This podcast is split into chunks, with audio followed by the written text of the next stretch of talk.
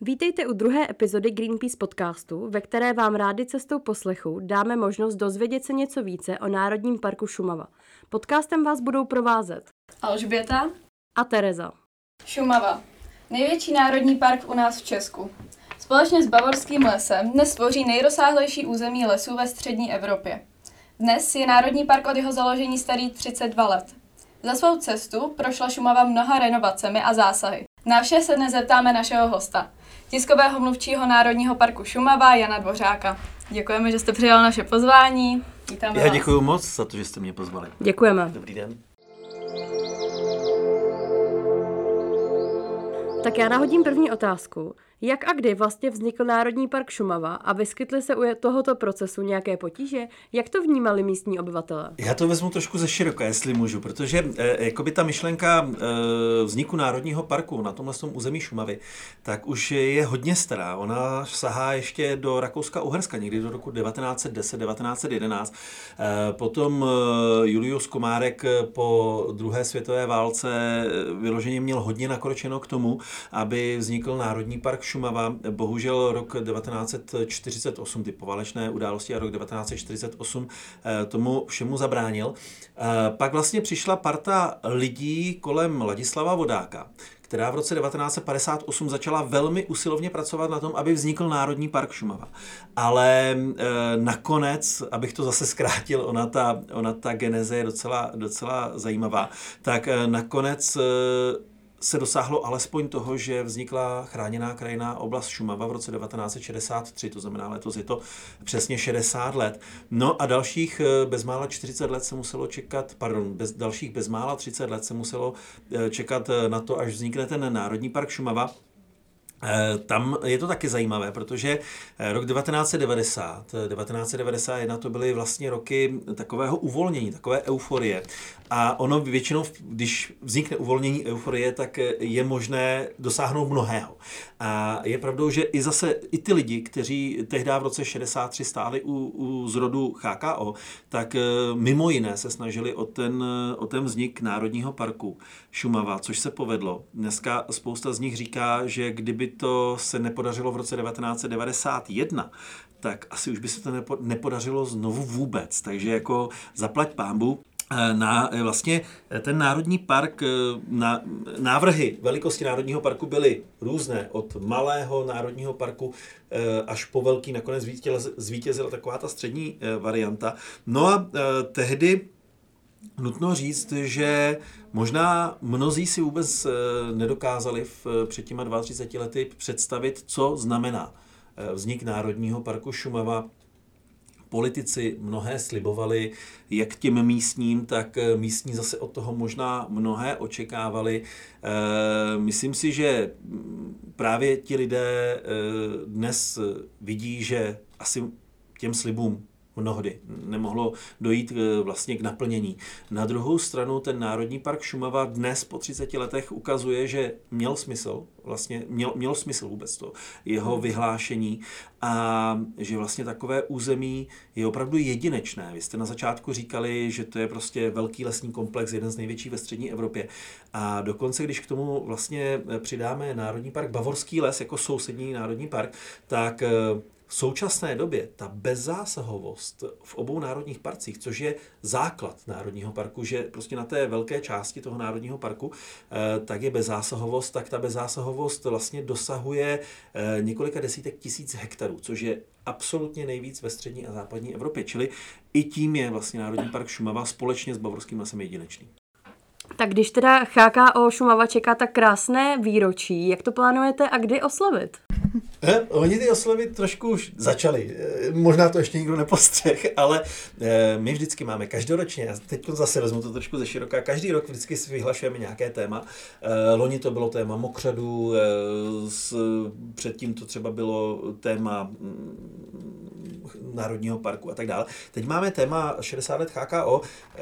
Ta hlavní oslava, která proběhne, bude 1. července, den vlastně Národního parku a HKO Šumava na Rokitě, nedaleko Srní. Ale my vlastně v rámci toho tak k tomu vydáváme několik věcí, ať jsou to třeba speciální trička, které budou si moci lidé koupit eh, v průběhu letní sezóny, eh, tak to jsou třeba i výlety z průvodci do míst KKO a podobně. Eh, snažíme se teď probírat i náš archiv, fotoarchiv, aby jsme jako vytáhli zajímavé fotografie, které prostě dokumentují ten stav, který prostě byl na Šumavě před, řekněme, 45 a 40 lety a dá se konfrontovat s tím letoškem rokem. Takže těch věcí, které vlastně v rámci toho celého letošního roku budou probíhat, bude celá řada. Já si myslím, že každý eh, si najde to své. Nedávno jste teda taky oslavili 30 let Národního parku přímo. A mě by teda zajímalo, uh, vaše oslavy se musely přesunout kvůli covidové situaci ještě v roce 2021. Oslavili jste to nakonec? Oslavili loni. E, museli jsme počkat, bohužel vlastně e, podobně covidová situace dopadla i na kolegy z Bavorského lesa, který, kteří vlastně v roce 2020 e, eh, slavili 50 let e, vzniku Národního parku Bavorský les. E, my jsme na to doplatili taky v roce 2021 a tak jsme si loni to užili. E, přesto ale i v tom roce 2021, kdy jsme měli těch 30 let, tak vzniklo několik věcí, mm, byly speciální zase průvodcované e, vlastně vycházky do území Národního parku s nejrůznějšími lidmi, ať to byli odborníci, ať to byli třeba průvodci speciální. Vznikla vlastně kniha e, speciálně ke 30 letům Národního parku e, Šumava a tak dále. No ale loni, stejně jako letos, budeme mít ten den Národního parku a HKO, tak to bylo i loni a myslím si, že se docela povedlo. Takže když už jste se zmínil, tak vy jste říkal, že už jste publikoval v minulosti nějaké knihy. Hmm. A teď, k 30 hmm. letům, jste vydal svoji novou knížku, která se dala i do té audioverze. Je to tak? Je to tak. Eh, vlastně za tu dobu, co já jsem na eh, pozici tiskového mluvčího v Národním parku Šumava, tak se mi podařilo eh, vydat tři knihy. Ta první byla k 25 letům Národního parku Šumava, ta vyšla v roce 2016. A byly to vlastně takové jako koncipované příběhy lidí, kteří jsou nějak zpěti se Šumavou, s Národním parkem, s HKO, eh, kteří mají eh, třeba nejrůznější zaměření, ať to bylo od entomologa přes eh, kolegyni Ivu Buvkovou, která vlastně stojí za, za návratem vody na Šumavu, obnovy mokřadu a podobně. A vždycky to byl i ten příběh toho člověka. V roce 2018 tak vlastně vyšla kniha Pralesy Šumavy, bylo to vlastně z důvodu nebo u příležitosti 160 let existence existence um, Boubínského pralesa, tak uh, tam jsem měl tu možnost projít uh, eh, 18 pralesů nebo pralesovitých zbytků na Šumavě a jeden speciálně žofínský prales uh, u sousedů v Novohradských horách. No a v roce 2021 vyšla právě kniha Národní park Šumava 30 let a to je vlastně dílko, které Eh, reflektuje na mnohých eh, událostech, na mnohých třeba, eh, ať jsou to, ať jsou to lesy, bez lesí, ať jsou to třeba nějaké speciální druhy ptáků, savců, tak reflektuje to, jak se ten národní park vyvíjel v průběhu těch 30 let. A když se to dalo vlastně do takové koncentrované podoby a, a člověk si to přečetl, tak najednou zjistil, jak právě je ten národní park důležitý pro mnohé, ať jsou to právě třeba ty lesy, ať jsou to ty louky, ať jsou to ty zvířata. A je to skvělá záležitost, no a e, vlastně i díky kolegům, kteří přišli s nápadem, e, že by se mohla z toho udělat audiokniha, tak vznikla vlastně audiokniha e, pod e, přímo režisérskou taktovkou e, rozhlasového režiséra Kuby Doubravy. A e, profesionálních herců, hereckých hlasů, tak eh, vznikla vlastně audioverze, která je teď aktuálně dostupná na podcastových, eh, na podcastových aplikacích nebo, nebo u nás na YouTube kanálu. Každý týden vždycky vyjde jedna, kapi, jedna kapitola. Těch kapitol je tolik, že to vyjde do začátku října letošního roku. Dobře, tak jak COVID ovlivnil situaci v Národním parku Šumava? Docela dost zajímavě. E, protože když eh, vlastně se objevil COVID v tom roce 2020, e, eh, tak na jaře spousta lidí jsme z toho měli strach, nikdo nevěděl co a jak. Necestovali jsme, byli jsme doma, šeli jsme roušky a podobně a vlastně ta Šumava byla od poloviny března doslova do písmene prázdná. Bylo, vlastně to trvalo až někdy do poloviny června. E, s tím, že od poloviny června, jako když se otevřely stavidla, prostě nějaké, e, nějaké přehrady vodní, tak najednou jako by se nahrnulo spoustu lidí do toho národního parku, ale nejenom k nám na Šumavu, ale i do, jako všude jinde do přírody, protože e, ono asi bylo i to cestování, jestli si dobře vzpomínám, po té Evropě nebo po světě bylo dost omezené v tom roce 2020, takže prostě lidé hledali únik. Našli ho v té přírodě, našli ho i u nás.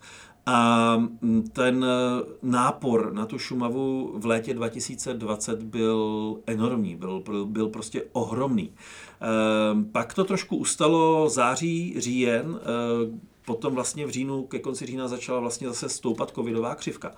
A ještě k tomu vlastně listopad byl především, co se týče počasí, inverzní ráz počasí, tak vlastně zval doslova do písmene lidi na tu Šumavu. Takže listopad byl na Šumavě, eh, listopad 2020 byl na Šumavě absolutně nejnaštěvovanějším listopadem snad za celou existenci Národního parku. Protože vemte si, že eh, třeba tady v Praze nebo, nebo kdekoliv jinde prostě v nižších polohách, tak byly 2-3 stupně nad nulou, prostě pošmorno, eh, mlhavo, ale na Šumavě bylo 15, 17, 19 stupňů, svítilo sluníčko. A ve své podstatě se začalo zase to Česko uzavírat.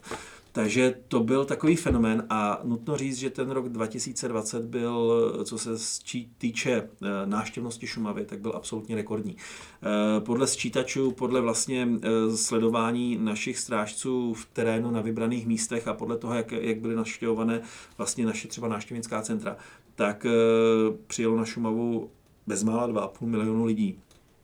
A to bylo velké číslo. Ten rok 2021 Eh, byl trošku podobný eh, v, tom, v té nárazovosti. Eh, jestli si vzpomenete, vlastně jaro, to jsme byli uzavřeni, byly uzavřené okresy, nemohlo se cestovat mezi okresama. A zase ta Šumava byla prostě na jaře úplně prázdná, což bylo úplně skvělý pro vlastně třeba pro ptáky, kteří, které, kteří vyvádějí vlastně svá mláďata, měli absolutní klid. Já si myslím, že i ta zvířata prostě najednou se divila, co se děje, že tam nikdo není na té Šumavě, protože březen bývá ještě hodně naštěvovaný. Duben bývá takový slabší, květen začíná ta ta turistická sezona a teď tam byl absolutní klid. Um, Náštěvnost v té letní sezóně byla taky silná, ale už ne tak jako v roce 2020, ono už se mohlo lépe cestovat.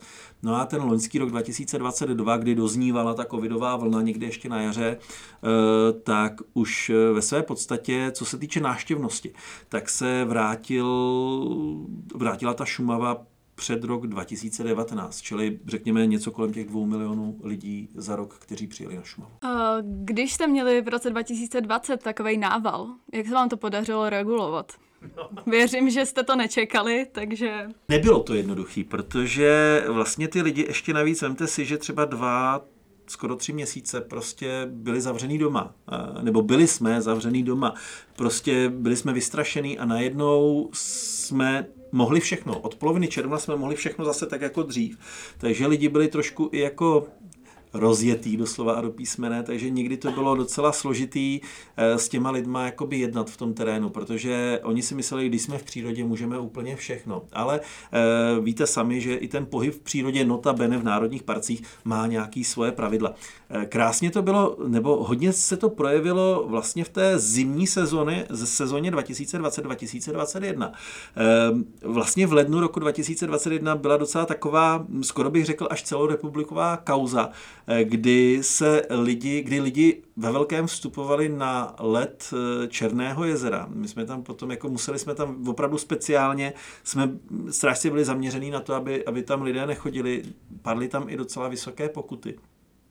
A to bylo třeba vidět to, že e, ti lidé jako opravdu neměli zábrany, ale ono to totiž bylo dáno i tím, že přijížděla na tu Šumavu spousta lidí, hodně mladých, eh, kteří nikdy do té přírody na tu Šumavu už vůbec ne, nejezdili.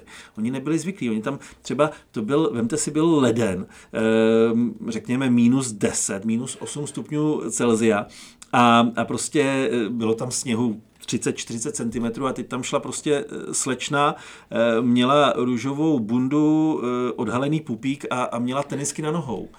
A přišla právě na to Černé jezero a, skoro kolegové ji tam zachraňovali, prostě zahřívali, protože fakt nebyla, vůbec nevěděla, kam jede.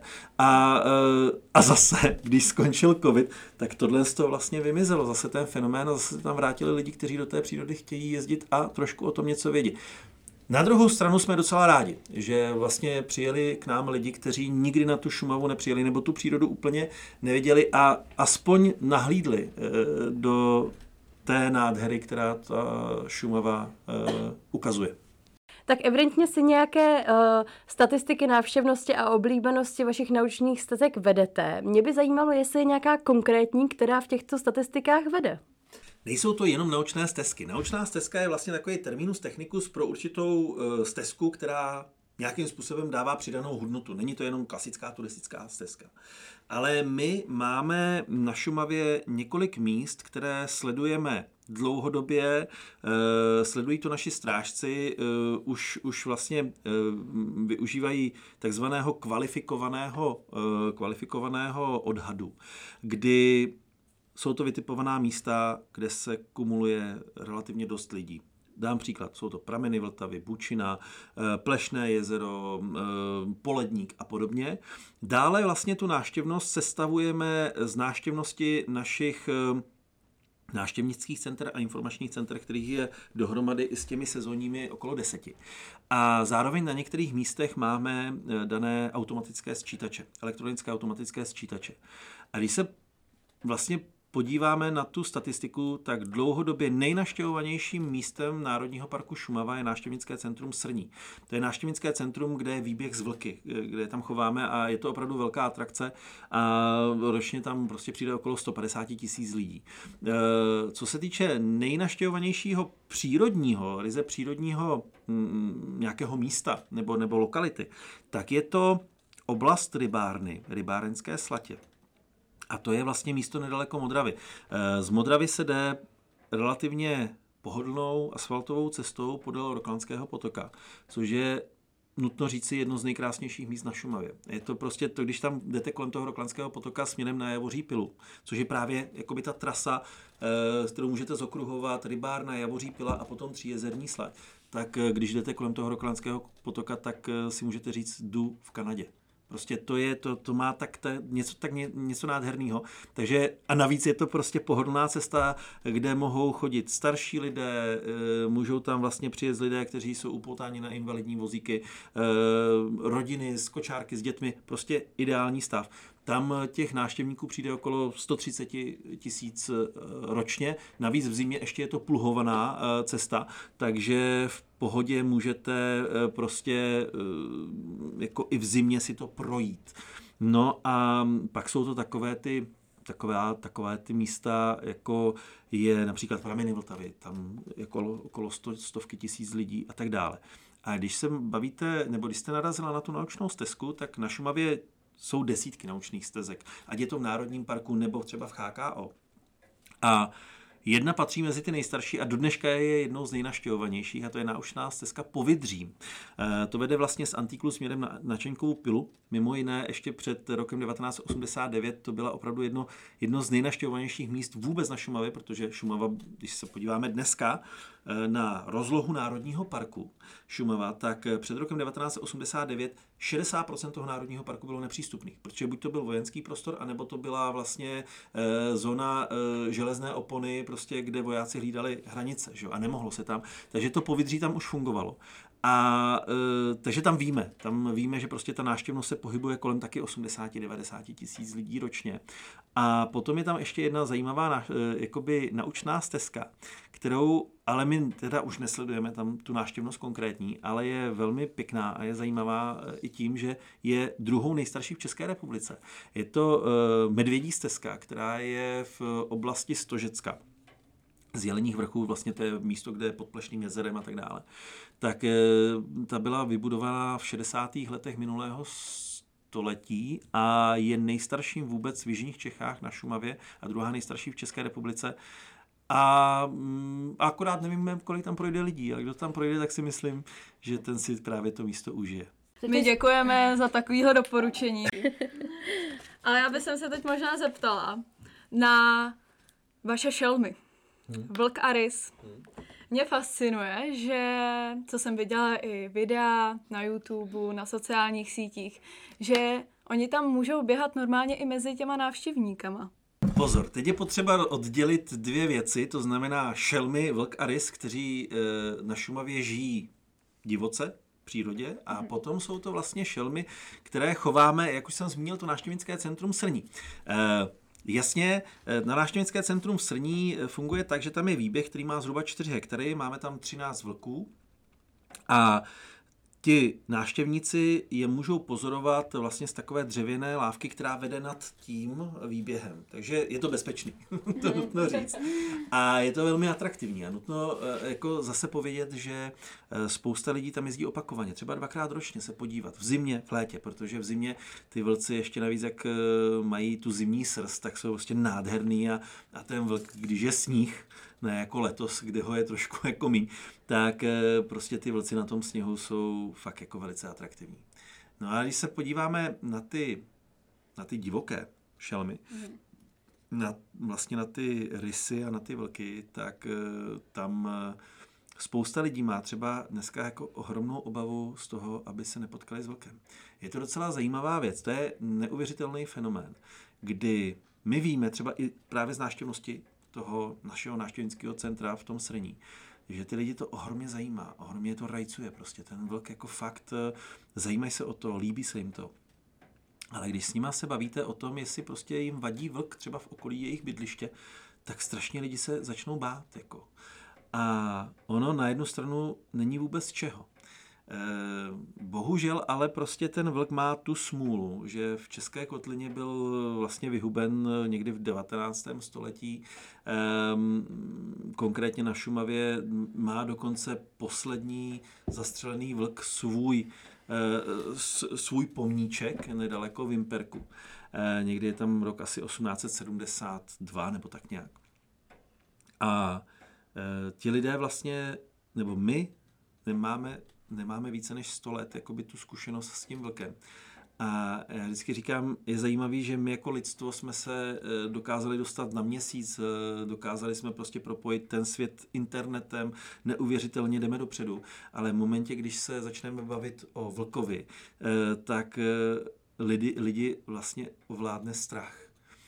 Krásně to dokumentuje jedna věc. Já jsem v roce 2007 jsem vydával vlastně tiskovou zprávu, pardon, v roce 2017 jsem vydával tiskovou zprávu o tom, že, se, že máme potvrzenou to, že se utvořila první, novodo, první vlčí smečka v novodobých dějinách Národního parku Šumava, respektive Bavorský les.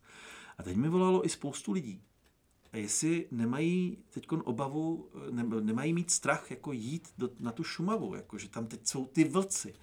Takže prostě volali mi lidi eh, opravdu jako vyděšený, jako, že prostě jestli jim ten vlk nesežere dě, jako dítě, jestli jim nenapadne jejich psa. Eh, volala mi nějaká slečna nebo paní, eh, že s přítelem chtějí vlastně přespávat na nouzových nocovištích, který máme zřízený na Šumavě a že má teď strach, aby náhodou v noci tam třeba nepřišel jako vlk, aby je třeba nepokousal nebo něco takového. A tehdy eh, mě napadla jedna taková věc, kterou do dneška rád používám, je to ode mě taková trošku kulišárna. Teď vždycky říkám, ne, strach mít nemusíte, jenom prosím vás si na sebe neberte červený oblečení. A teď vždycky jako slyším buď třeba do toho telefonu, nebo když uh, mám nějakou přednášku na školách, nebo, nebo prostě i mezi, mezi lidma, tak jako takový to, a jako opravdu, jo. Prostě ten uh, syndrom červené karkulky v nás žije do teďka. Ono se není co divit. Uh, vemte si, že vy jako dítě získáte uh, úplně skvělý povědomí o vlkovi jako o prvním zvířeti, který vlastně poznáváte, protože vám maminka nebo tatínek nebo babička, tak vám čtou pohádky o červené karkulce, o, o nezbedných kůzlátkách, prostě o třech prasátkách, eh, mm, pohádky ovčí babičky, teď to vidíte v televizi, že jo. Eh, vždycky ten vlk je tam vyobrazovaný jako hloupý, tupý zvíře, který je nebezpečný. A vy to dostáváte do hlavy už třeba ve třech letech, kdy to začínáte vnímat. Pak eh, na základní škole, někde třeba v přírodopisu, tak se jako dozvíte, že vlk má čtyři nohy, ocás a je vlastně z něho vychází potom pes. A to je tak všechno. A vlastně v tu chvíli jako nemáte ty informace a nemáte třeba ani potřebu se o ně zajímat. A teď najednou se tady je vlků plno v České republice. Takže jako přijde ten strach, protože máte zakořeněnou tu červenou karkulku. A to je vlastně teď náš úkol, eh, ať je to úkol národních parků nebo úkol třeba mm, agentury eh, ochrany přírody, eh, prostě úkol nás, ochranářů, aby jsme dokázali těm lidem vysvětlit, eh, že ten vlk, co to je za zvíře, že vlastně pro člověka není nebezpečný a tak dále. Hledat fakta, zjišťovat, jak ten vlk žije a podobně, což my třeba na Šumavě děláme velmi intenzivně. Jak se se změnou ročních období proměňují možná lákadla pro turisty, například namlouvání různých druhů, migrace ptactva? Jak to funguje?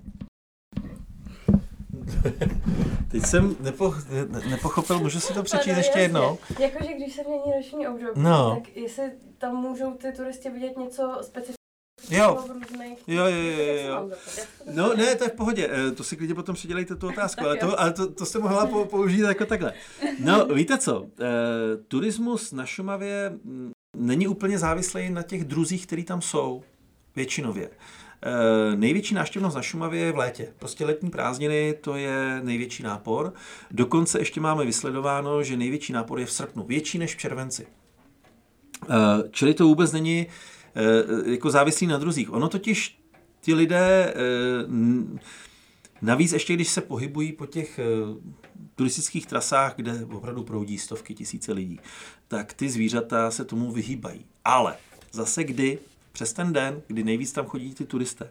Já jsem měl třeba možnost uh, se dostat na prameny Vltavy eh, někdy v roce právě 2018, uh, eh, někdy asi kolem půl osmé ráno. A přímo na asfaltové cestě jsme s kolegou viděli trus, trus vlka. Jo, takže hned jsme ho, a ještě, ještě byl teplý. takže to byl jako ohromný zážitek, protože to jsme jako by sbírali všech, jako veškeré informace o, o vlcích jako maximálně stejně jako teďkon, ale protože mimo jiné my vlastně sbíráme trus, eh, moč nebo, nebo srst a podobně a děláme vlastně eh, s, ve spolupráci s eh, Karlovou univerzitou tak se dělají genetické rozbory, aby jsme právě dokázali přesněji spočítat, kolik těch vlků tam máme. No a e, bylo to o půl osmé ráno, to znamená, že ten vlk tam mohl být tak maximálně půl hodiny třeba před náma. Takže e, ta zvířata, ať jsou to ptáci, ať jsou to prostě savci, e, tak se pohybují na Šumavě samozřejmě e, různě. Eh, vždycky se vyhybají lidem, to víme prostě. Eh, jako vidět vlka nebo, nebo rysa v přírodě je vždycky zážitkem. Já jsem teda neměl ještě tu možnost vidět eh, divokého vlka nebo divokého rysa. Měl jsem teda možnost vidět po mnoha letech, co už jsem pracoval na Šumavě, tak jsem měl možnost vidět tetřeva. Ale mm, to by musel člověk jako cíleně se tomu eh, jako věnovat a vědět hlavně, jak se má chovat. Vidět třeba takového datlíka tříprstého není úplně takový problém, ale myslím si, že spousta nebo většina prostě návštěvníků si ho nevšimne, protože neví, co má vlastně hledat, jak ho má hledat, kde ho má hledat. Podobně je to třeba s motýlama a, a, a, a tak, ale ale e, mění se to, no, protože třeba když Krásně je to vidět eh, na podzim, když eh, prostě přijedete na Šumavu a trávíte třeba eh, v té přírodě do večera před setměním, anebo brzo ráno, tak slyšíte trouby jeleny, což je úplně zážitek. Jako k nám jezdí třeba kolega Tomáš Rotrekl z Národního parku Podí, tak jezdí každý, každý podzim přijede, aby slyšel jelení říji. Jo, takže prostě to tak, to tak je, ale ale ty lidé si to spíš vybírají podle počasí, tu návštěvu, a vybírají si to podle toho, co chtějí vidět. Spíše za místa než e, nějaké druhy zvířat. Zvířat teda ještě chvilku zůstanu, protože o, záchranná stanice v klášterci u Vimperka vám nějakým způsobem ty zvířata léčí nebo je dostává od jakýchkoliv jejich zranění. To by mě zajímalo, jak se to nejčastěji stane. To zranění, myslím. No, no, no, tak přesně. tohle je uh, stanice, která funguje mimochodem už teď aktuálně 11. rokem. Uh, za tu dobu uh, dokázala vyléčit a navrátit zpátky do přírody, což je důležitý. Uh, okolo pěti stovek zvířat. Uh, nejčastěji jsou to ptáci. Jak se to stane? Jsou to vždycky, nebo v absolutní většině jsou to eh, zranění, která způsobí buď přímo nebo nepřímo člověk. Srážka s autem, srážka s vlakem, eh, ptáci, především dravci, je to úraz elektrickým proudem, a podobně, vypadnutí z hnízda. Někdy bohužel nám lidé přinesou, hlavně v těch jarních měsících nebo před létem, tak nám tam jako občas přinesou právě ptáčky, kteří si myslí, že vypadly z hnízda, že oni se teprve učí lítat. Že jo? Takže tím pádem my je musíme jakoby dovychovat, abychom je mohli vypustit ven a tak dále. Takže to jsou, ty zranění vzniknou takovýmhle způsobem a e, někdy jsou to veselý příběhy, které se tam prostě odehrávají, šťastný příběhy, někdy bohužel prostě to zvíře se nedokáže zachránit z nějakých důvodů, ale přesto myslím si, ta úspěšnost je okolo 60 40, 60% zvířat, který se dostanou ven. Nepočítám do toho ještě zvířata, který už bohužel u nás musí dožívat e, z podstaty jejich zranění. Třeba prostě máme tam víra, který už jako nikdy nepoletí a, a podobně, poštolky.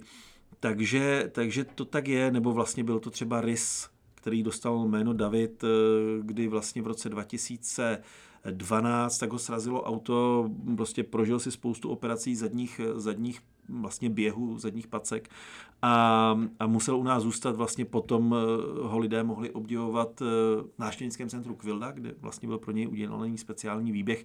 Loni bohužel už, už uhynul. Ale ale prostě těch zvířat, které tam prošly, je velké množství. Eh, máme tam eh, personál, který se tomu věnuje absolutně srdcem. Jako to, je, to je prostě, tam, tam musíte mít do, jako srdce, protože furt na, na telefonu někde někdo jako nahlásí, tadyhle vidím, já nevím, prostě zraněnýho ptáka, zraněný zvíře.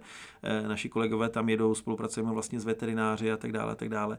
Takže jako klášterec je skvělá záležitost v tomhle tom ohledu a, a díky za to, že to tam máme, no, a že jsou tam lidé, kteří tam jsou. V čem přesně spočívá náplň práce ochránce nebo správce Národního parku, krom teda uh, sběru vlčího trusu? No, já se ale zeptám, jakýho máte na mysli, protože eh, pozic, který uh, tam jsou, já to teda vezmu uh, z kraje uh, od ředitele až po, po uklízečku. protože pochopitelně Národní park Šumava má vezmála 300 zaměstnanců. Eh, máme tam jak specializované profese, ať jsou to eh, zoologové, ať jsou to ornitolog, eh, nebo ať je to ornitolog, ať jsou to krajináři, ať jsou to státní úředníci, doslova do písmene, ať jsou to stavaři, nebo jsou to prostě technický personál, opravdu doslova do písmene řidiči traktorů a podobně. Takže jakoby ten rozsah prací u nás je hodně velký a každý nějakým způsobem přispívá do toho národního parku a té ochraně přírody. No a e, jak říkám, no, každý nějak jako přispěje. Národní park Šumava je součástí mnoha výborů a úmluv programu a za příklad bych ráda zmínila Ramsars, Ramsarskou mezinárodní úmluvu chránící určitý typ biotopů vodního ptactva, neboli mokřadu. Hmm. Proč jsou rašeniliště tak důležitá? Protože to považujete za nejvýznamnější biotop. Šumava eh, je vlastně považována za pramenou oblast. To je důležitý říct. Ono to, když se to takhle řekne, je to pramená oblast, tak to je tak jako proplyne. Jako ta voda, která od tam teď odtéká. Ale je to hrozně důležitý, protože vlastně je to pramená oblast, která zásobuje velkou část České republiky vodou. A ta voda se tam musí jímat. A jímá se v různých typech mokřadů. Ať jsou to právě ty rašeliniště, které jsou jedinečným mm, fenoménem šumavské přírody. E, v takovém množství nejsou nikde v České republice. E, ať jsou to třeba prameniště, nebo ať jsou to třeba e, podmáčené louky, nebo, nebo rašelinné lesy, Eh, ať jsou to třeba i potoky, které mají, mají svoje meandry a ta voda se tam zadržuje eh, dlouho. Takže vlastně ta voda na té Šumavě je neuvěřitelný fenomén, kterém, který ale, ke kterému jsme se my, respektive naši předci, chovali docela macežsky.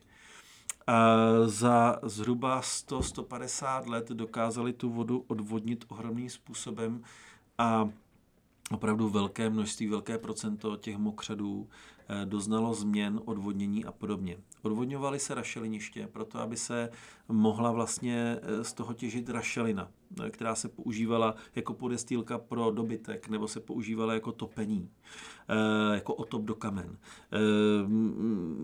Dále se vlastně odvodňovaly právě rašelina lesy nebo se odvodňovaly louky proto, aby se mohlo, aby se zvýšila produkce, jakoby produkce třeba sena nebo produkce právě dřeva.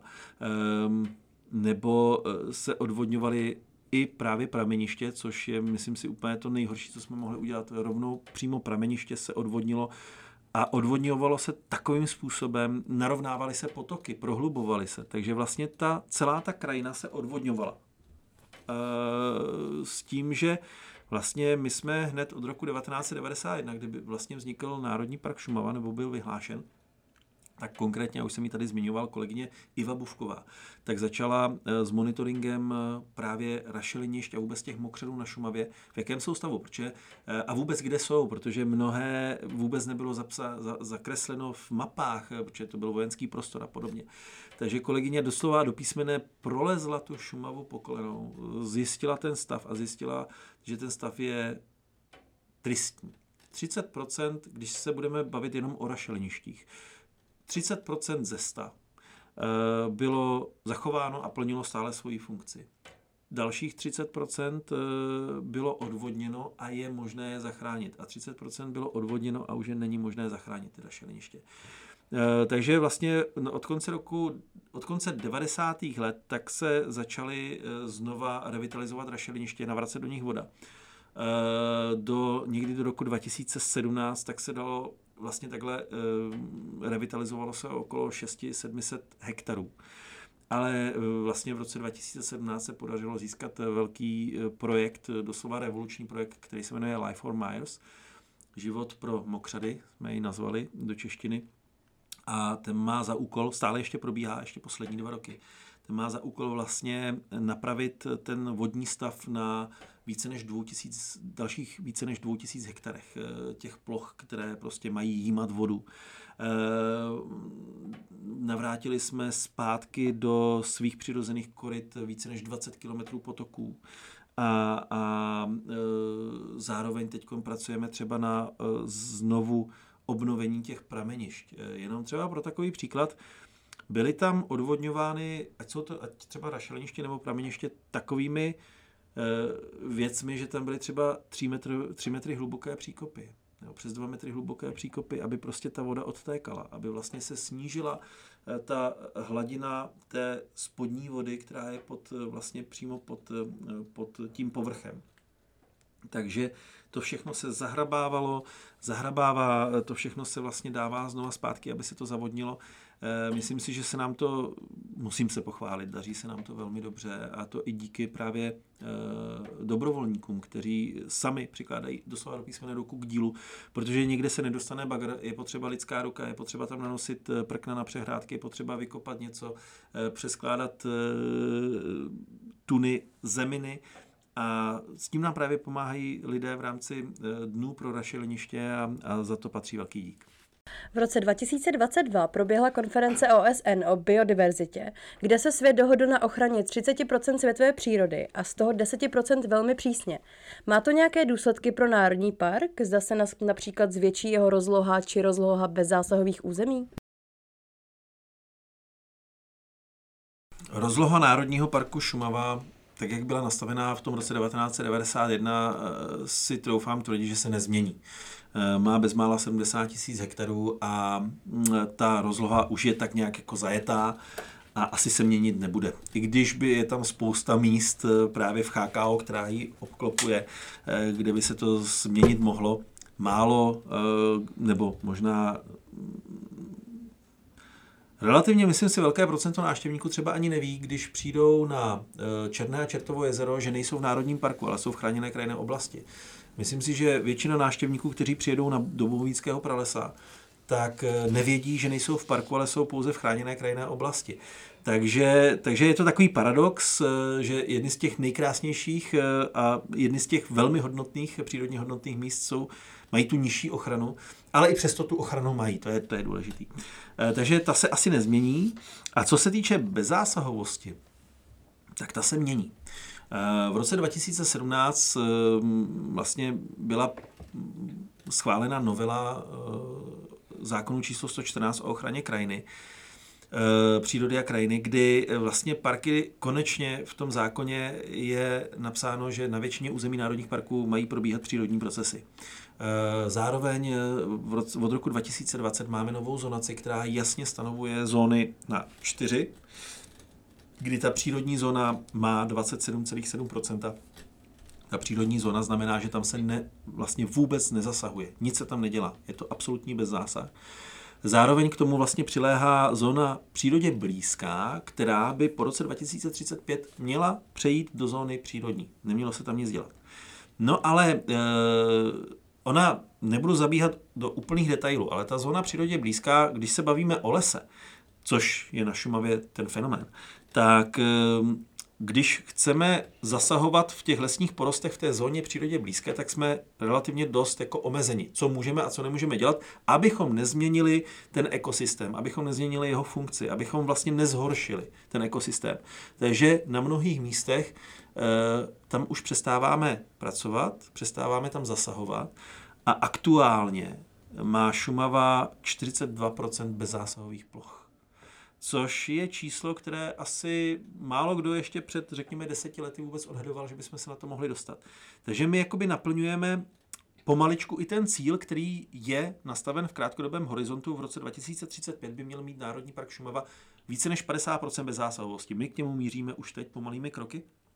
A v roce 2060 by ta bezzásahovost měla být na 75% národního parku. To je náš cíl. Je to vlastně cíl, který e, i nám ukládá ta mezinárodní e, kategorizace národních parků IUCN 2, kam my se hlásíme.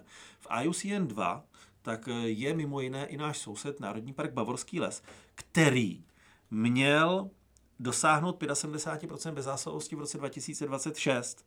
Ale to, jak se tam eh, na některých místech rozvíjel kurovec eh, v lesích a tak dále, tak eh, nakonec vláda bavorská schválila to, že už loni dosáhl Národní park Bavorský les s 75% bezzásahovosti a navíc ještě dostal jako přídavek 800 hektarů dalšího území. Takže ty už jsou, ty už mají, dá se říct, hotovo. My k tomu míříme. K těm novým pravidlům z roku 2017 nelíbilo se to obcím nebo některým představitelům šumavských obcí. Co bylo jádro problému? Ono se to nelíbilo nejenom obcím, ale nelíbilo se to i mnohým politikům, eh, mnohým senátorům a nelíbí se to do dneška. Eh, já když bych to zjednodušil, tak se jim, myslím si, nelíbilo to, že konečně byla stanovená jasná pravidla pro všechny národní parky. Prostě jasně bylo řečeno, že to má být tak a tak.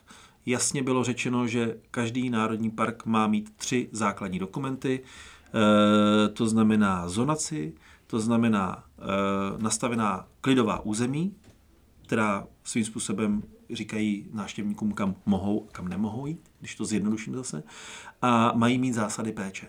My v tuhle chvíli už jako Národní park máme dva ty dokumenty, zásady péče a zonaci. Teď vlastně v letošním roce chceme, eh, věřím, že to zvládneme projednat také ta nová klidová území. Ale já si myslím, že právě se jim nelíbilo právě tohle, protože oni nebyli nějak jako kráceni na svých právech jako obce. A musím teda říct zase na druhou stranu, že mnohé obce už eh, Národní park neřeší, i, i třeba jeho management řeší už především ty problémy, které mají oni sami v těch svých obcích. Mm. Ať je to s výstavbou, ať je to prostě s nějakou občanskou vybaveností a podobně. A na druhou stranu musím říct, že jako děkujeme i té spolupráci, která probíhá v těch obcích, protože vždycky absolutní většině případů je ta spolupráce plodná. Eh, fakt, fakt se snažíme vycházet stříc a když prostě jsou tam nějaké třecí plochy, tak se snažíme nějakým způsobem je řešit, když to jenom trošku jde. Takže samozřejmě je to individuálně, ale i ono i, to, i ten pohled těch představitelů obcí a těch místních obyvatel se za těch 30 let ohromně změnil. On se jako otočil a dneska, dneska uh, opravdu v celku berou Národní park jako jasnou etablovanou značku, uh, Národní park jako místo, který prostě tady má svoji hodnotu a, a podobně. Jak se to vykomunikovalo?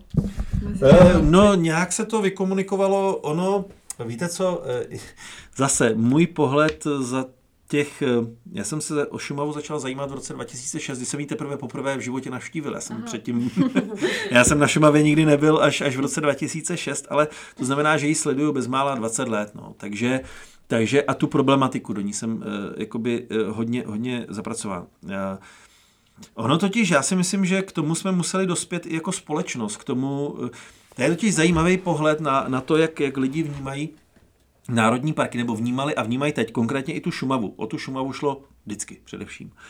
A e, já si myslím, že ještě v roce, řekněme, 2007-2008, v roce 2007 byl docela velký zlom, protože e, fouknul e, orkán Kiril, který vlastně v úvozovkách spustošil Šumavu, respektive způsobil tam množství polomů na, na, ohromný, na ohromné ploše. Změnil tu Šumavu a změnil to myšlení lidí, respektive tehdy se zase znova objevilo to, jestli Národní park má eh, Šumava, jestli má vůbec své místo na, na, na slunci, jestli opravdu tady má být, jestli, jestli by to neměla být třeba jenom zase chráněná krajná oblast. E, byly tady tlaky, aby jsme více zasahovali aby, a, a tak dále a tak dále. Eh, pak vlastně, když se nechávalo spousta eh, spousta ploch eh, k tomu přirozenému vývoji, tak prostě bylo tady zase velká spousta lidí, kteří říkalo, to neporoste, musíme tomu pomoct a tak dále. Dneska té přírodě musíte vždycky dát čas a dneska vlastně vidíte, že naopak, že to funguje, že prostě je to bez problému a vnímá už to velká spousta lidí té společnosti. I mladí lidi dneska díky tomu, že mají vhled prostě po Evropě, po světě, jak to, jak to funguje jinde. A možná i to, jak vidí, jak se nakládá s, se životním prostředím mimo tyhle ty eh, chráněné, chráněná území, národní parky, tak možná naopak si stále více jako považují toho národního parku, že ho tady máme. Já vnímám vlastně i tu změnu právě toho myšlení těch lidí a to není jenom uh, v těch obcích, ve většině obcí, ale je to právě i jakoby toho celonárodního vnímání toho národního parku. Dneska už já se nesetkávám jako s, vůbec s polemikou, jestli Národní park Šumava tady má být nebo nemá být. Lidi už to berou tak, že prostě Národní park tady je a je dobře, že tady je. A k tomu přidám ještě jednu věc. My letos máme 32 let eh, své existence. Národní park eh, Bavorský les je o 21 let starší. A když jsme si porovnávali, když oni slavili 50 let a my jsme mířili k těm 30 letům, tak jsme porovnávali, jak vlastně oni prožívali těch 50 let své existence a jak my jsme prožívali těch 30 let existence. A když jsme se vlastně podívali na to, kde byl Národní park Bavorský les ve svých deseti letech existence, ve 20 letech, tak my vlastně kopírujeme úplně jejich vývoj. I ten pohled na tu, na tu ochranu přírody, což eh, je úplně skvělý, takže jestliže až my budeme mít 50 let, tak budeme tak daleko asi, jak, jak bude bavorský les, takže, takže fakt, jako, asi my si to musíme prožít taky, to, co si vlastně prožívají naši sousedi, tak my taky si to musíme prožít, ale já, já jsem, já vidím v tomhle ohledu jsem jako velký optimista, že prostě ty lidi vnímají ten Národní park Šumava jako skvělou věc. Bylo to ve dvou obdobích a v 90. letech, v tom prvním, jste se rozhodli nezasahovat. No. Jak se vám to vyplatilo? Já se přiznám, že dneska už uh, uh, mám dvě takové dvě takový, nebo dvě takové věty, které říká, my s kurovcem nebojujeme a my nepotřebujeme sázet, protože u nás to roste samo. Ale těch kurovcových kalamit nebo těch kurovcových gradací takzvaně, tak bylo vícero. Už v 80. letech, eh, ještě když byla HKO, tak vlastně když začínala první velká opravdu gradace na pavorské straně, tak samozřejmě přilítával ten kurovec k nám, takže jakoby na té, na, na, v tom hraničním pásmu, především na Modravsku, tak tam vlastně ta kurovcová kalamita začínala i u nás. Správně jste říkala v těch 90. letech a eh, vlastně tam se to nechávalo, ale byla tehdy ohromná obava, Eh, protože v těch 90. letech eh, začala, začal velkoplošný rozpad právě eh, vzrostlých lesů v oblasti modravských slatí. ať to byla velká malá mokrůvka, ať to byl špičník, ať to byl blatný vrch. A tehda opravdu jezdili lidi, hlavně lesníci z celé České republiky a jeli se, přijeli se prostě dívat na to, co se tam děje. Jak se ten les rozpadá a byli zhrozený. Prostě všichni měli strach. Tady už je poušť, tady už nic neporoste, to je, to je prostě strašný. A vlastně tenhle, tenhle ten názor přetrvával docela dlouho, pak se znovu objevil v roce 2007 po vlastně když fouknul Kiril a nechali se zase nějaké další e, plochy bez zásahu, přidali se vlastně do tehdejšího bez zásahu ještě další plochy. Takže vlastně tehda někteří i odborníci říkali, že to je strašný, to prostě ta Šumava už, už to, to, to musíme pomoct, to musíme vysazovat. V 90. letech se tomu ještě pomáhalo. Ale my dneska a zase, e, musím říct, ta příroda potřebuje čas a my ten čas musíme jí dát, aby my jsme zjistili, co ta příroda umí. V roce 2008 začal velkoplošný monitoring, my ho nazýváme biomonitoring, je to e, lesních porostů nebo prostě porostů nebo, nebo míst, které jsou v bezzásahu. Bylo to uh, více než 1100 eh, míst na celé Šumavě. Deset let trvalo, než se udělal ten biomonitoring těchto z těch ploch a jeho vyhodnocení. A mm, to bylo v roce 2018. A tam jsme zjistili, že to roste úplně samo, že vlastně ten les se obnovuje bez jakýkoliv našeho přičinění a znova se obnovuje jako smrkový, převážně smrkový les na té Šumavě. A když si vezmete jenom pár čísel, průměrná, eh, průměrné, eh, nebo eh, jakoby průměrně malých stromků nebo průměrně toho malého podrostu na jednom hektaru tak roste okolo 6 tisíc malých stromků. Eh, v těch místech šumavských, eh, když se sázel les, tak se tam sázel okolo třech tisíc stromků na jednom hektaru. Ale my víme, že jich tam roste 6 tisíc v průměru. Byly místa, kde jich prostě rostlo, víc, eh, kde rostlo více než 100 tisíc stromků na jednom hektaru, byly místa, kde třeba rost 1, 2, 3, 5 a podobně. A ta Šumava jednoznačně ta příroda si prostě pomůže sama. Není potřeba do ní zasahovat. Ale museli jsme si na ty výsledky počkat. Co se týče toho biomonitoringu, tak ten biomonitoring v roce 2018 skončilo první kolo, teď probíhá druhé kolo, jsme zhruba v polovině. Takže já sám jsem zvědavý, když porovnáme ty ty místa, ty, ty lokality a znova porovnáme ty čísla, jak to tam jako roste a nejenom jak to roste, ale jak se vůbec ta uh, příroda sama vyvíjí. Území Národního parku se tedy dělí na čtyři zóny. Um, jak se v těch zónách liší pravidla pro turisty? Nijak. Zóny, eh, managementové zóny, zónace, eh, se vůbec nedotýká turismu. To byla vlastně ta změna v roce 2017, ta, ta novela toho zákona, kdy právě vzniklo to, že musíme udělat novou zonaci a zároveň se musí udělat takzvaná klidová území, vyhlásit nová klidová území. A ta klidová území eh, vlastně jasně stanovují místa, kam turisté mohou vstupovat, kam turisté nemohou vstupovat, mohou vstupovat pouze po značených stezkách. Abych to vysvětlil konkrétnějš, vlastně dřív ta zonace byla spojená s přístupností. Eh, ještě před, před rokem 2017 eh, bylo prvních, tehdejších prvních zón byly eh, rozesetý ve 135 ostrovcích na 13% území Národního parku Šumava a do těch 13% se nemohlo chodit, respektive mohli tam turisté vstupovat pouze po značených stezkách. Teď máme vlastně tu zonaci nastavenou, ještě stále platí pardon, zonaci, ty klidové území. Teď platí vlastně, ta omezení pro turisty platí stále na těch 135 ostrovcích, na těch 13%.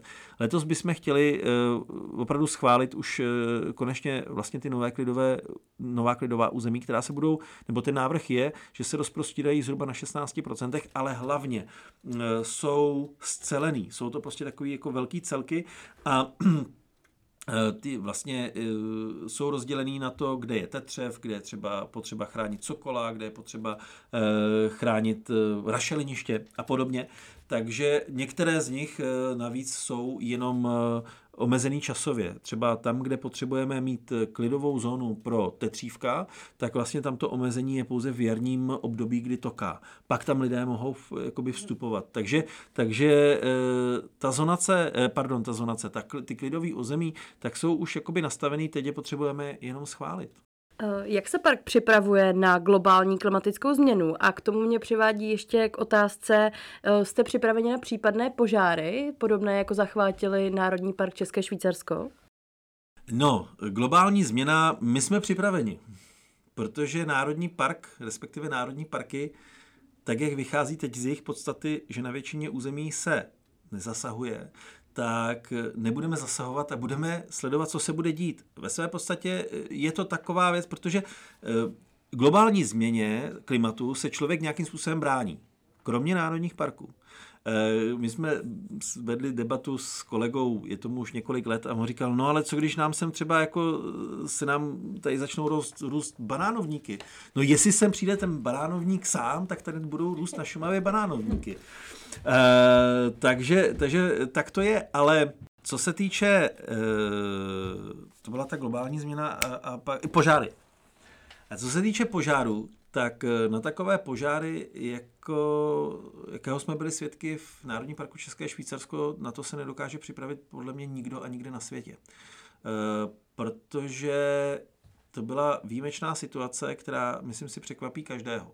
Přesto ale, na druhou stranu, eh, my máme hasičskou jednotku, vlastně podnikovou hasičskou jednotku, máme vybavení, ať jsou to hasičské vozy, ať jsou to přímo vybavení těch Eh, těch hasičů, těch dobrovolných hasičů jako takových, jsou proškolení a navíc vlastně máme dokumentaci zdolávání požárů. Je to opravdu dokumentace, která je schválená integrovaným záchranným systémem, respektive hasiči, eh, kde přesně jasně je rozpracován celý celá Šumava, kde a jak se zasahuje v případě jakého dalšího požáru. Navíc vlastně e, veškeré cesty a stezky, nebo většina, absolutní většina z nich je e, součástí také toho integrovaného záchranného systému, kam e, mohou věc v případě potřeby právě hasiči nebo záchranné jednotky. Takže máme tam jasně zpracovaný plán, kde můžou hasiči nabírat vodu, ať je to třeba v těch ledovcových jezerech, ať je to v některých částech toků a podobně. Takže, takže ten plán tady je. Ale e, nechtěl bych zažít to, co zažívalo České Švýcarsko na Šumavě, protože nikdy nevíte, jak se ten požár vyvine. Nutno říct, že e, naši e, strážci, respektive ty hasiči, tak každoročně řeší nějakých 10-15 zahoření na Šumavě.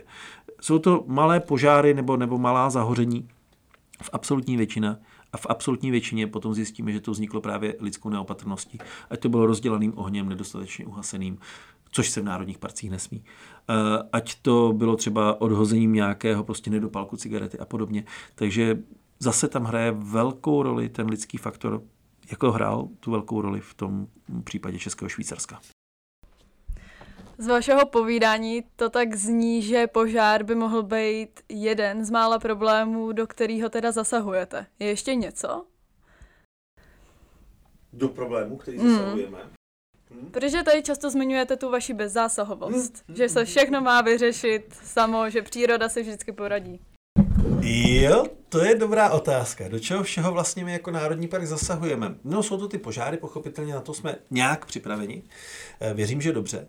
Ale eh, pořád, eh, když hovořím o té bezzásahovosti, vemte si, že jsem zmiňoval, že máme 42% eh, bez zásahu na území Národního parku Šumava. To znamená, že bezmála 60% pořád je vlastně území, kde se zasahuje. Zasahujeme v lesích, to znamená pořád jsou tam lesy, kde zasahujeme proti kůrovci. Jsou to povětšinou lesní porosty, které jsou buď na hranici Národního parku, aby, nevstup, aby vlastně jsme tam takzvaně odchytávali toho kurovce, aby nešel dál. Nebo je to tam, kde uh, sousedíme uh, například s městskými lesy, ať jsou to Kašperské hory, nebo ať, ať uh, jsou to volary, soukromí vlastníci, lesy České republiky a podobně. Takže zasahujeme proti, proti kůrovci. A zároveň tam probíhá na určitých místech speciální management, specializovaný management. Je to především management na bezlesních plochách. A ten management je vždycky uspůsoben určitému druhu který chceme na té, na té ploše udržet nebo zlepšit jeho, eh, jeho stav. Typicky tetřívek obecný. Potřebujeme, aby měl určité, určité managementové plochy, kde může žít. Jsou to speciálně nějaké, nějaké rostliny, které je potřeba podpořit. Jsou to smilkové trávníky a podobně. Takže, takže ty managementy jsou tam, jsou to aktivní a jsou to například tím, že se kosí, kosí se ručně, kosí se strojově v určitém období. E, jsou to pastvy, kde někde prostě se může pást e, dobytek skot, někde prostě se může pást e, pouze ovce a podobně v určitém množství a tak dále. Takže jasně, pořád a pořád budeme v tom, že budeme na Šumavě něco dělat a ty speciální managementy se budou neustále, budou neustále potřeba. Jaká jsou základní, zásadní pravidla, kterých by se turisté měli držet a která pravidla jsou nejčastěji porušována? Taková obehraná písnička. E, já vždycky říkám, když přijedete na Šumavu, nebo vůbec kamkoliv do přírody, chovejte se tak, jako kdybyste přijeli k někomu na návštěvu domů. Když přijedete k němu, e, taky mu úplně neprolizáte celý byt taky mu nejdete do, eh, do ložnice, že jo, se podívat. Jdete tam, kam vás ten člověk pustí. Jdete do kuchyně, jdete do obýváku. E, taky jen tak prostě, když dojíte něco, tak neodhodíte prostě tu pedlahev nebo něco takového. Prostě chovejte se tak, jako kdybyste, se, jako kdybyste prostě přišli na návštěvu, protože skutečně vy, když přijedete na Šumavu, tak jezdě, jedete na návštěvu, vy tam nejste doma, vy se tam jdete podívat, jdete to naštívit, jdete se podívat, kde žijou právě ta zvířata, kde jsou e, úžasné e, přírodní scenérie, kde prostě jsou lokality, který, nad kterými žasnete. A když my se tam budeme chovat nepěkně, budeme porušovat pravidla, tak prostě se tam nebudeme cítit dobře. Když budu konkrétní, tak nejčastější prohřešek, který je, je ten, že lidé vstupují do míst, eh, kam nemůžou vstupovat. Je to ten vstup do těch klidových území mimo značené trasy. Eh, někdy tam vstupují lidé eh, náhodou, opravdu třeba se ztratí nebo, nebo prostě sejdou z cesty. Většinou, když třeba je odchytí naši, naši strážci, tak to velmi dobře poznají třeba ti lidé ani potom nedostanou pokutu. Jo? Eh, posypou si hlavu popelem, takzvaně nechají si vysvětlit, co a jak a, a potom jdou dál už, už v poznačený trase.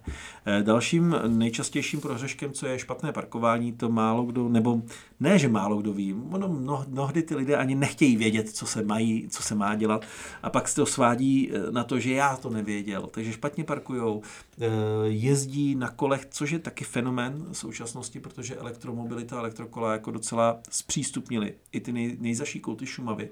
A na těch elektrokolech jezdí lidé i mimo cyklotrasy a cyklostezky. A jezdí vlastně tam, kde třeba může jenom, jenom eh, turista pěší, nebo jezdí například v lesních porostech, což je zakázáno obecně v České, celé České republice. Takže to jsou takové ty nejčastější prohřešky a tam bohužel musíme prostě zasahovat a každoročně je to stejné. Je to stejné. Ehm, dneska na, například do toho třeba i vstupují, vstupuje používání dronů, protože dneska vlastně ty drony jsou jako velmi dobře dostupný. Takže lidi prostě si koupí dron, chtějí si natočit, jak jdou na procházce, ale taky prostě za to můžou dostat flastr. No, je toho vícero, ale říkám znova, e, stačí se jenom chovat tak, jak byste se chovali, když přijdete k někomu na, na návštěvu. Pane Dvořáku, co je váš symbol Šumavy? Pokud nějaký máte. Ty jo, tak teď jste mě dostala. No to víte, kdybych byl z tak tam to vím jasně, že jo. To mají v, ty, v, v tom mají ty naši kolegové štěstí, no tak eh, co je tím symbolem, no, tak eh, vezmeme si, když to vezmeme do té, do té zvířecí říše, tak je to tetřev hlušec, jednoznačně. Tetřev hlušec je vlastně pták, eh, kde v rámci střední Evropy a velké části západní Evropy, tak Šumava je jediným místem, kde prostě žije života schopná populace. Nikde jinde už to prostě neexistuje. Eh, je to rys ostrovit, eh, je to šelma, která byla reintrodukována v 80. letech, to znamená navrácena zpět do té přírody. Eh, kromě, kromě Beskyt, kde se ten rys vyskytuje díky tomu, že přijde ze Slovenska, tak je to vlastně největší populace na Šumavě a velkém přilehlém okolí, která vlastně žije se ve střední Evropě. Eh, je to vlk aktuálně, který sice je na více do místech České republiky, ale, ale prostě u nás eh, se s ním tak nějak jako mazlíme, takže, takže ho hmm. dáváme i do popředí. Eh, jsou to různé druhy, jsou to různé druhy třeba rostlin a podobně, a nebo jsou to třeba jednotlivé lokality ať je to třeba pramen Vltavy, že jo? Pramen Vltavy je něco podobného jako Sněžka, každý Čech by měl vystoupat na Sněžku a podívat se k pramenu Vltavy, naše nějaké národní symboly. E, jsou to ledovcová jezera, která jako nikde jiné neuvidíte, takže prostě těch symbolů je velká řada a vypíchnout jenom jeden, to asi neumím. Nepodaří se to. Nepodaří se to. Tak já mám na závěr asi takovou poslední otázku. Uh, víme, že se teď vrátil k, k vám uh, Velký peškot, alias uh, kornatec velký. A mě by zajímalo, jestli jste ho viděl. No, viděl na obrázcích. Vy taky. Víte, velký piškot, kornatec velký, to je fakt veliká bomba, protože e, to ukazuje na to, jak je důležitý mít nějaké území, které ale není malé. Musí mít nějakou rozlohu jak je důležité mít bez zásahu, protože to je brouk, který fakt jako úplně celý ten entomologický svět tady tu Evropu nebo minimálně to Česko jako postavil na nohy. Protože e, u nás se vyskytuje v tisících kusech a to, to prostě to, to nebylo možné. Ale těch druhů je víc, ale ten velký piškot je v tomhle tom eh, docela, docela zajímavý. Našli jsme ho na jižní části Šumavy eh, v Želnavské hornatině. A teď jsme, protože už sledujeme od roku 2017, tak ho sledujeme. Tak eh, my jsme ho našli vlastně v té jižní části Šumavy a, a od roku 2017 ho sledujeme podobně jako kolegové v Národním parku Bavorský les, kde se objevil ve, stejném, ve stejné době. Je to po víc než 100 letech, co se objevil, znovu se objevil. On tam někde žil prostě v nějaký latentní populaci, opravdu jeho tam bylo málo. A teď ho sledujeme celých těch pět let a, a zjišťujeme, kam až jakoby dolítne, kam až dojde a on se rozšiřuje po celé Šumavě. E, kolegové ho neustále sledují, zjišťují nové a nové, nová a nová místa, kam vlastně dolétnul. A například je úžasná jedna věc. V roce 2011 tak Eh, v oblasti Ptačího potoka na Modravsku, tak probíhala blokáda. Možná si vzpomenete, byla to ta občanská blokáda, kdy vynášeli vlastně těžkooděnci ty blokádníky z lesa a, a tak dále. Probíhaly množství soudů a, a podobně. Nebyla to úplně jako pěkná věc. A loni se objevil v těch místech, které vlastně chránili blokádníci před tou těžbou, tak eh, se tam objevil ten eh, velký piškot. Takže je fakt jenom ukázka toho, že prostě má smysl bezzásahovost. Velký piškot je možná eh, tím větším indikátorem než například vlk, si myslím. Kdo by to čekal?